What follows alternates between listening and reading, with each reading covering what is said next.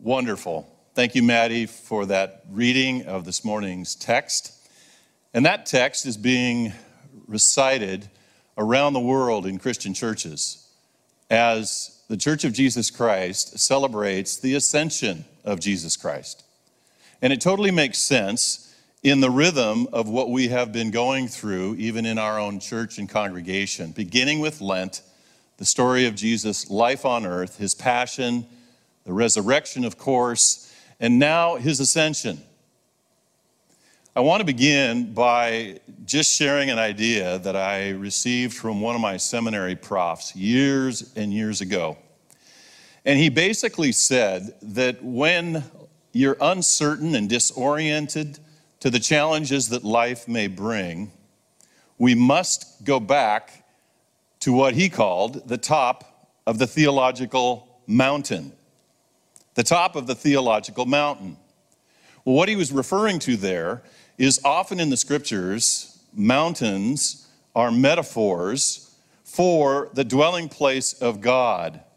But even beyond that, it's the dwelling and the understanding of God that is beyond our own understanding. Because in our finite minds, we cannot fully comprehend God.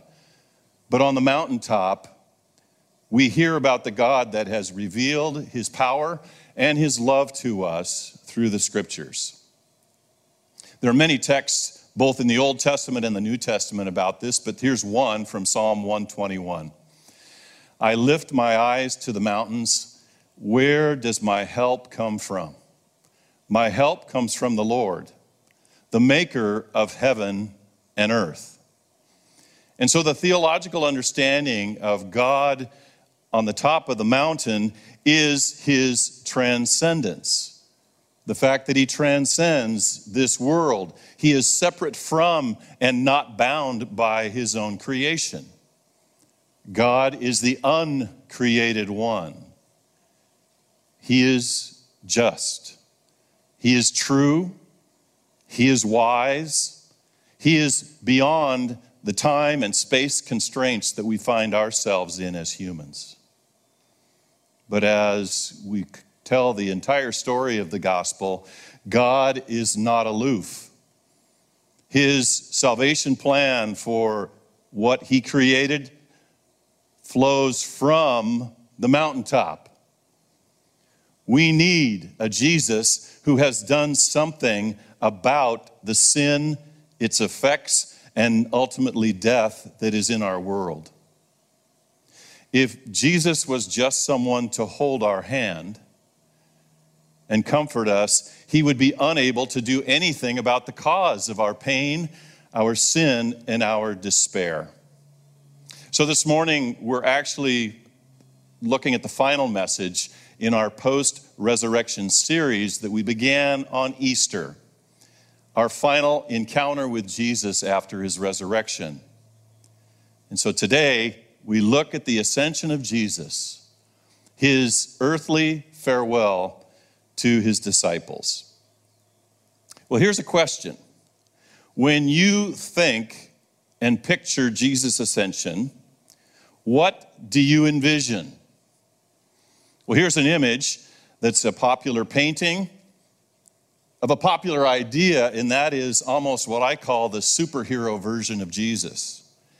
It's a cool thing that Jesus could fly and just teleport up from his disciples. And this is a favorite image of artists.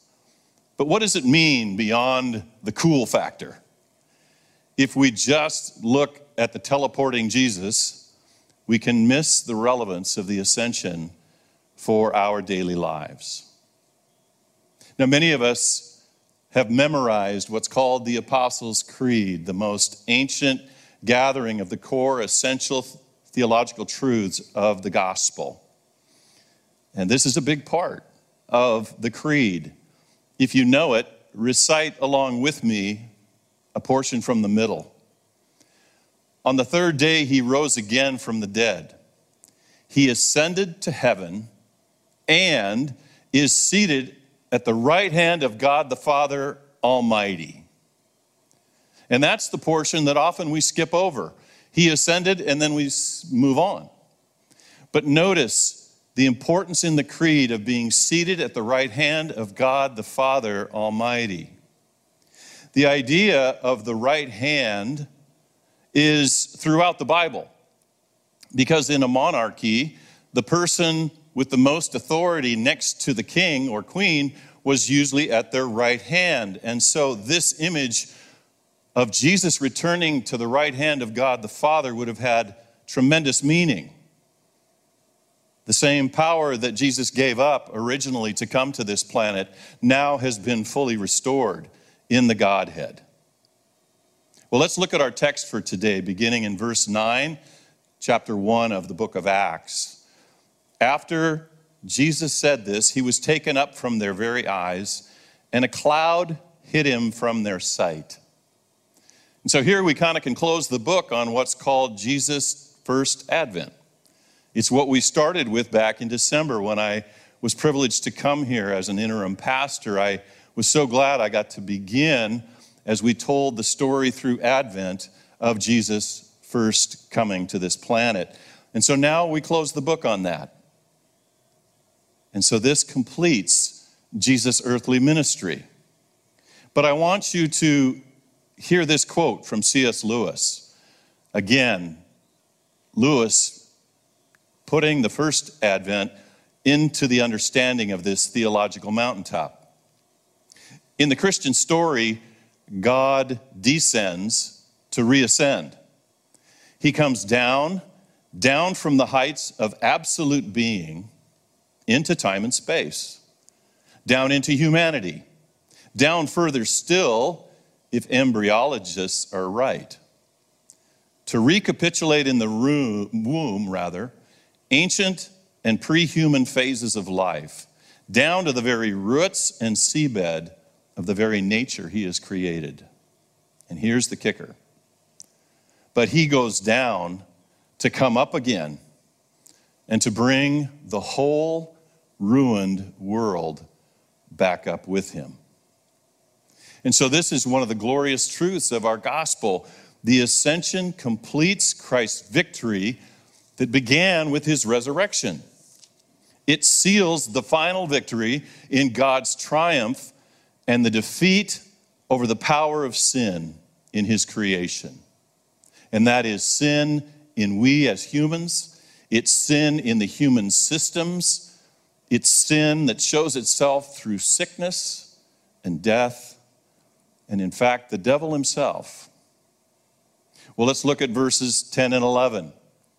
As the disciples were looking intently up into the sky as he was going, suddenly two men dressed in white stood beside them. Men of Galilee, they said, why do you stand here looking into the sky? This same Jesus, who has been taken from you into heaven, will come back in the same way you've seen him go into heaven. So now we have the affirmation of two angels who declare the guaranteed fact that Jesus will come back again. The first advent was Jesus' triumph and victory over sin. In his second advent, he will set all things right again. At Jesus' second coming, what theologians call natural evil will be done away with. And natural evil includes floods and earthquakes, tsunamis and famine, tornadoes, disease, and yes, viruses. Now, at this point, I have a confession to make.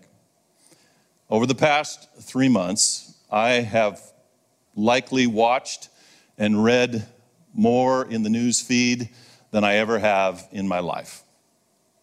Initially, I needed to learn about this mysterious virus and its health impact on me and my family and those I love. And then I shifted to needing more info on what the national and state governments were doing to combat this. Then I needed to know what the rules and restrictions to daily life would be as one of your pastors in considering the impact on our church family. But a few weeks ago, I realized that this desire to learn on all facets about this situation we're in, for me, it turned into binging on the news, often throughout the day, when really nothing else was happening that was new. Kind of looking like an accident on the freeway where you just cannot turn your eyes. So here's a question for all of us. After engaging with the news multiple times in this way each day, was I less anxious about my life or more anxious about the future? I would have to say that each of those times to the news feed ramped up the anxiety meter for me. Well, here's some further bad news. As we continue to hear about the ravages of the pandemic, we now know that there is an economic disaster that's going on we haven't seen since the Depression. And now we're starting to hear about the likely summer forest fires in the Northwest. That climate change is always lurking in the news feed. Oh, and a reminder about what I call the Great American Circus, otherwise known as our presidential election. That is going to put our anxiety at an all time high over the next five months. Okay, Take a deep breath. I have totally freaked out everybody. Let's hear some good news. And I want to turn to Colossians chapter 3, verses 1 through 4, a very short passage. But I want to look at how the Apostle Paul applies the ascension to the times in which he was living. One of the beautiful things about the New Testament letters, what we call these epistles, is we have what I call commentary in time. The apostles trying to take what they understood from the resurrection, Jesus' ascension and being exalted to the right hand of God the Father, and then being filled with the Holy Spirit.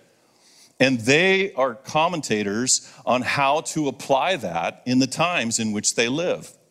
So let's see how Paul did that in Colossians chapter 3, verse 1. Since then, you have been raised with Christ. Set your heart on things above, where Christ is, seated at the right hand of God. The Apostle Paul understood the thing that we recite in the Creed that the reality is Jesus rose and is seated at the right hand of God the Father, where he reigns over the entirety of this cosmos. And so, if we indeed are raised with Christ, which is hard enough to get our minds wrapped around that, but if that is indeed true, then the core of our life has radically changed. The resurrection, the ascension, the seating at the right hand of God were a seamless reality for Jesus. And now, that seamless reality is available to every person who claims the name of Jesus Christ. Look at verse 2. In light of the glorious nature of what Paul has just recited, set your mind then on things above and not on earthly things. Don't view your life from our limited transitory perspective on earth view earthly things from heaven, backwards, if you will. Again, the perspective from the mountaintop that I described earlier. We've said farewell to an old order of things, and we are already living with an eternal perspective, according to the apostle. We're not waiting for that. That's a reality now because, in one sense, we have a foot in eternity already. And then verses three and four For you died, and your life is now hidden with Christ in God. When Christ, who is your life, appears, then you also will appear with him in glory. When I read that simple passage, I feel like falling on my knees These things are too wonderful for me, to quote the apostle. How can I fully understand that I am safely protected and nurtured in the very bosom of the Godhead? With Christ, in God, being enfolded in the very Trinity. And then Paul has added here his understanding of the second advent when Christ appears. Later in Titus, he'll use the phrase, This is our blessed hope. This coming pro- uh, promise, just as the two angels said to the disciples at the very beginning of Jesus' ascension. So here's the reality check for me and hopefully for us this morning. What good is it to believe that Jesus is at God's right hand when my life and the world is currently a mess? And more troubling, the news feed is telling us that the future of civilization is bleak. Well, that's exactly my point this morning. Why we need to go back to the theological mountaintop. Early in this pandemic, like many of my Christian friends, we immediately said, I'm so thankful God is in control. And then, after giving that trite Christian cliche sometimes, we immediately freaked out and began to complain about our own individual situation. That's my story. And so I went back to the greatest influence in my life, again, C.S. Lewis, outside of the scriptures. And here's a quote that I've found great hope in over the years Hope is one of the theological virtues. This means that a continual looking forward to the eternal world is not as some people think, a form of escape or wishful thinking. But one of the things a Christian is meant to do. It does not mean that we are to leave the present world as it is. If you read history, you'll find that the Christians who did the most for the present world were just those who thought most of the next. It is since Christians have largely ceased to think of the other world that they have become so ineffective in this one. Aim at heaven, and you'll get earth thrown in. Aim at earth, and you'll get neither. And let me say here, over my years as a follower of Jesus, I honestly can't think of one person who was so heavenly minded that they're no earthly good. I look at myself and I look at Western Christianity. I believe the problem with today's Western church is we are so earthly minded that we're no heavenly good. And I hope you can see the perspective that we need to recapture in looking at our circumstances in light of the truth of the ascension and where Christ is seated at the right hand of God the Father. So here's my question for us this morning What is the gauge of your hope in the coming weeks and months? We've all thought about this. What are those markers that you're looking for that will give you some semblance of moving back, hopefully, into some of the rhythms of life. Can we be honest this morning? Is your hope in medical science, developing an effective vaccine? Is your gauge the stock market and your financial portfolio rebounding? Is your gauge government protection policies and financial bailouts? Now, please hear me. I thank God that we are living in an age of tremendous medical advance. I'm thankful for all of our leaders and all those who are doing their best to lead us through this pandemic. But I have to say, medical experts will fail us, economic and business leaders will fail us, our elected leaders will fail us. Why do I know that? Because I fail myself.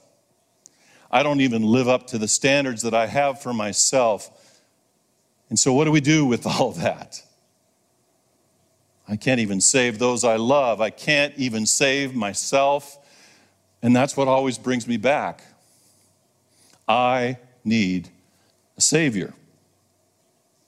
So, my invitation this morning is to come with me to the mountain where Jesus dwells at God's right hand, where evil and sin, everything that destroys the life that we love, cannot exist in God's presence. Even this virus that has robbed thousands of their lives cannot exist, and in fact is obliterated in the presence of God.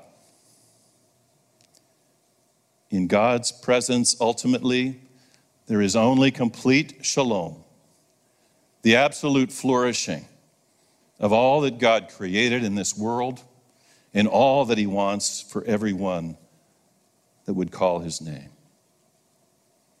And so, this morning, as we close this series of encounters with Jesus, you might be at a place where you've been listening intently, but you still have not decided that that's something worth doing on your part. This morning, I encourage you to consider that more deeply. Take a walk, take time by yourself, review the sermons, review the scriptures and the gospels and the encounters that Jesus had with his disciples after his resurrection, and most of all, reflect on the passage of this morning. This may be a time that you want to accept Jesus again. I have no problem telling you that I have done this countless times through my life. Every time I come to a place of being at the end of my own strength and my own ideas and what I think is best for me, I accept Jesus again. And if you're in that place, then I invite you to join me as well. Would you join me now in a closing word of prayer.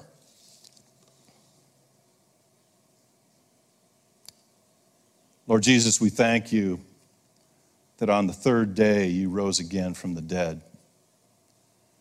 You were raised into heaven where you are now seated at the right hand of God the Father Almighty. We hold on to that truth as strong as anything in our faith.